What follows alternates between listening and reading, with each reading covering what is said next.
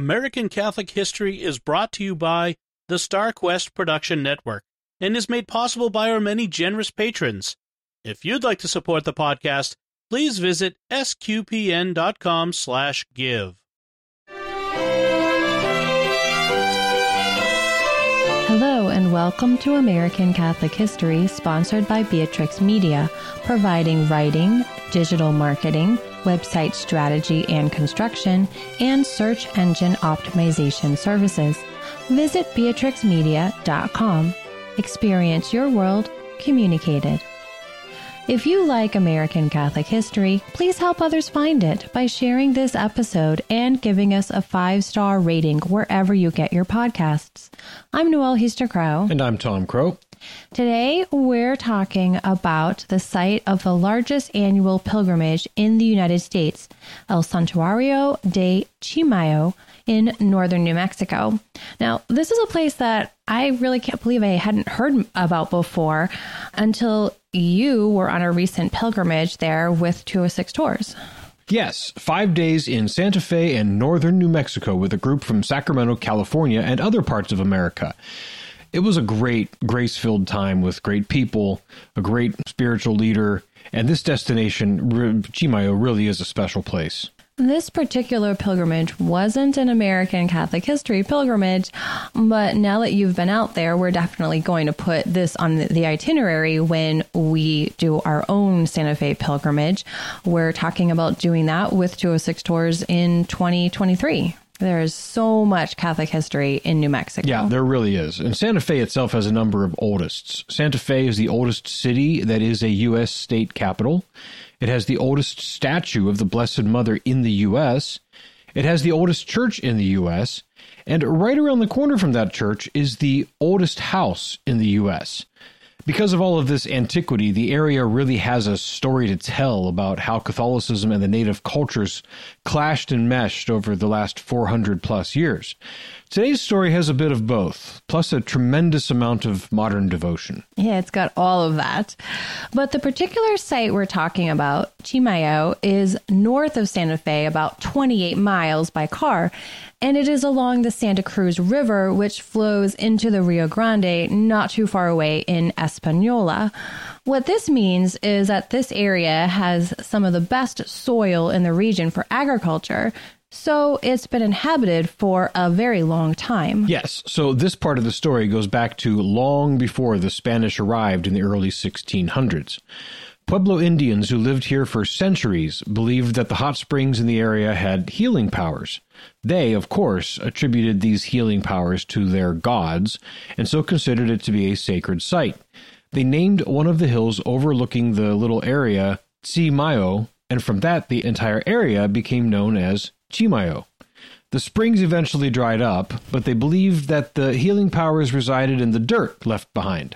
When Catholic Hispanics moved into the area in the 18th century, many families settled along the Santa Cruz River because of its fertile soil and the supply of water, a rare thing around that area. One of the towns within the Chimayo community became known as Potrero, which means pasture in Spanish. This Chimayo community was made up of a series of villages, and the villages tended to be just a few families.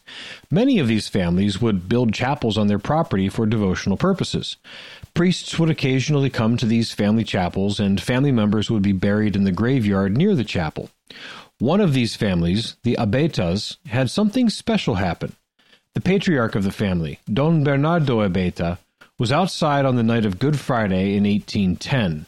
Out in the distance, he saw a light coming from a spot on a hill near the river on his family's property.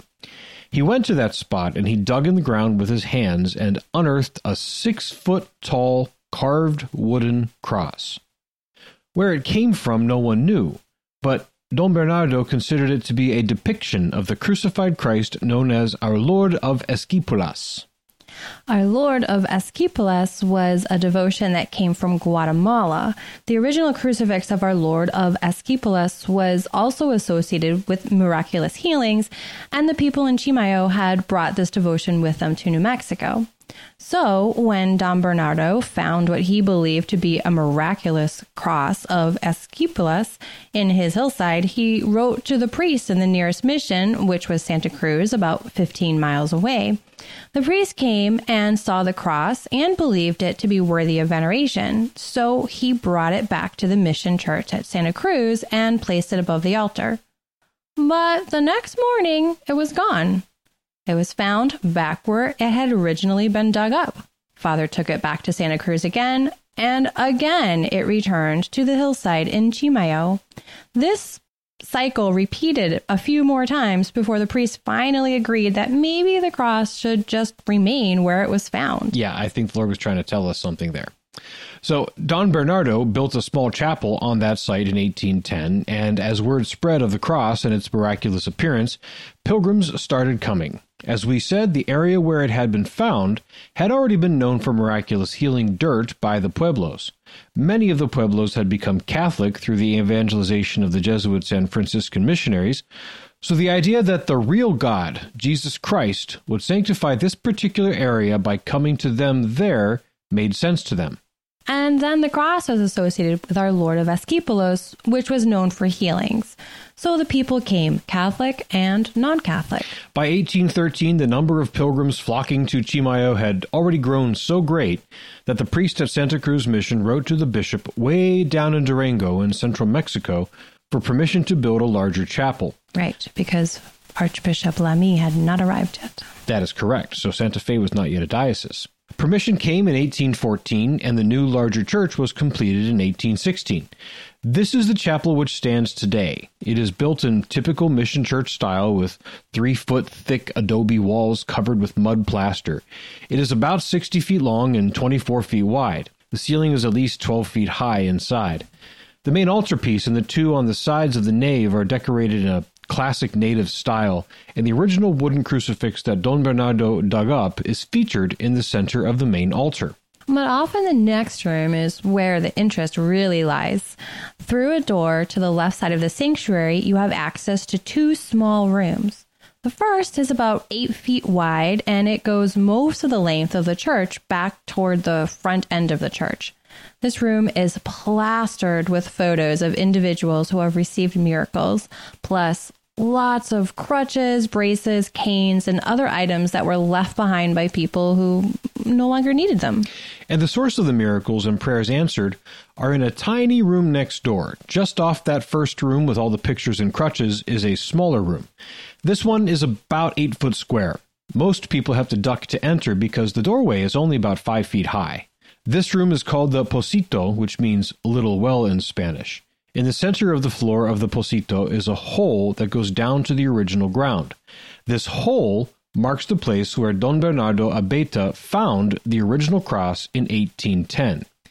And it is where, since 1810, pilgrims have been taking up dirt and either rubbing it on their body or ingesting it in hope of a physical cure, or they put it into a container and take it with them for someone else in need.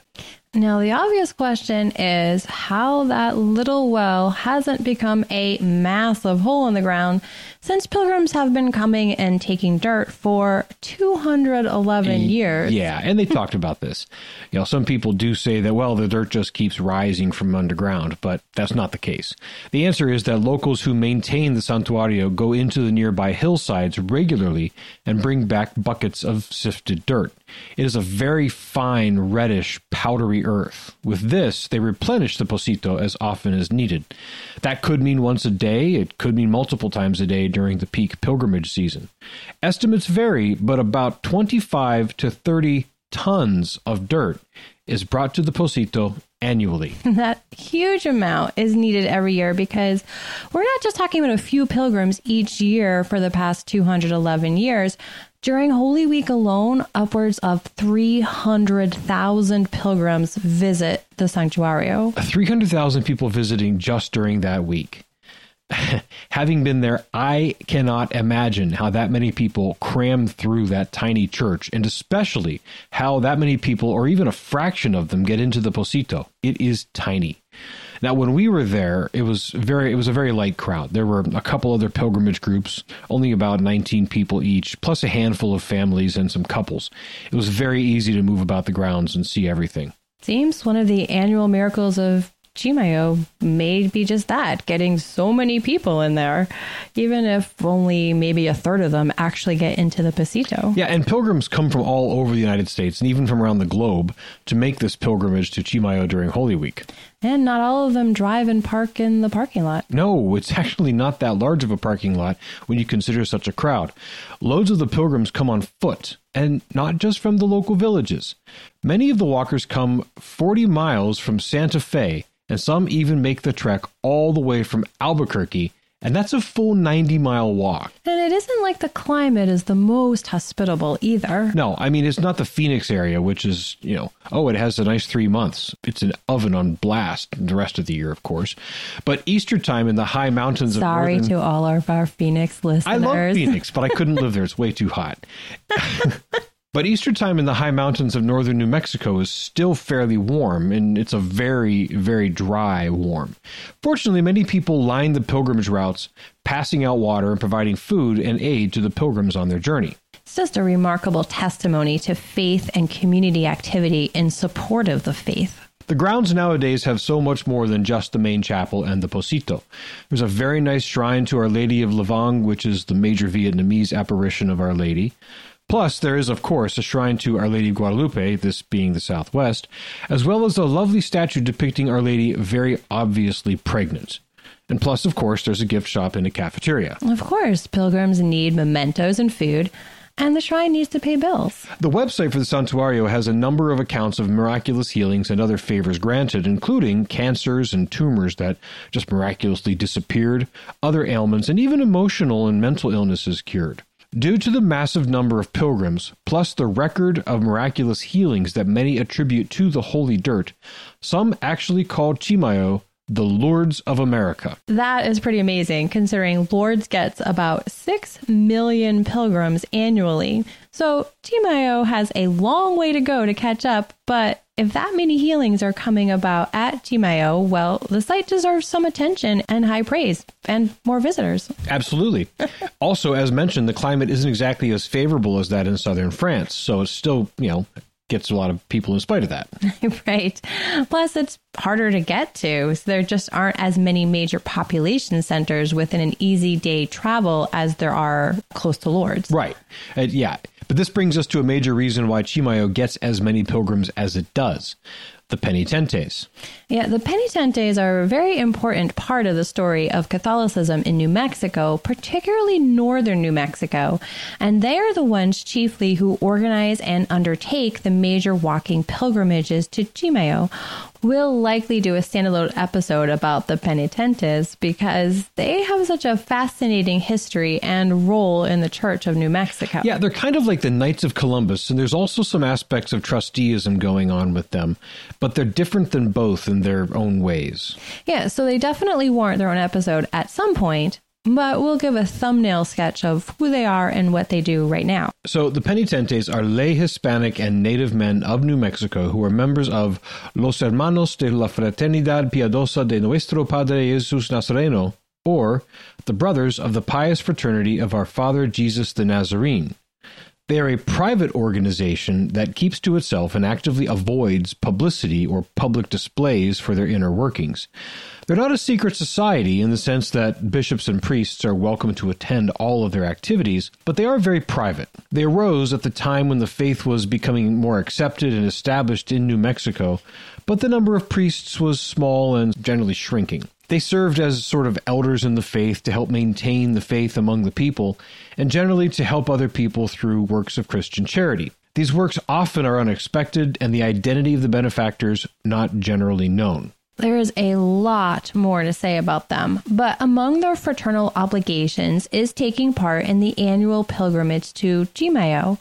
Members who might have moved away are not relieved of that obligation. They are expected, on their honor and by their solemn promise as penitentes, to return to the region to take part in the pilgrimage. This is a big part of why the Chimayo pilgrimage draws people from all over the place every year. But it's not the only reason. No, Chimayo really is a special special place. There is a sacred peace all around there. It would draw pilgrims from a distance even without the penitentes, though certainly not as many. And if you join us on our pilgrimage to Santa Fe, which again we are hoping to plan for 2023 with 206 tours, you will be able to join us at this amazing and historic American site of faith, grace, pilgrimage, and healing. You've been listening to American Catholic History, sponsored by Beatrix Media on the StarQuest Production Network.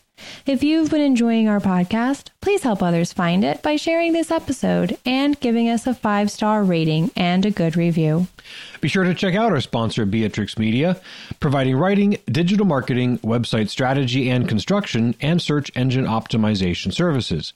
Visit beatrixmedia.com. Experience your world communicated. Also, please support the many fine productions of SQPN at sqpn.com/give. To learn more about El Santuario de Chimayo, to find previous episodes, or to learn about our upcoming pilgrimages to important and unforgettable Catholic holy sites, please visit americancathochistory.org.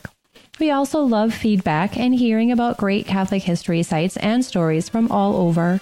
You can email us at history at sqpn.com or find us on Facebook at facebook.com slash American Catholic History, on Instagram at ACH underscore podcast, or follow us on Twitter at ACH1513. I'm Noelle Heaster Crowe. And I'm Tom Crowe. Thank you once again for joining us on American Catholic History, sponsored by Beatrix Media and produced by StarQuest.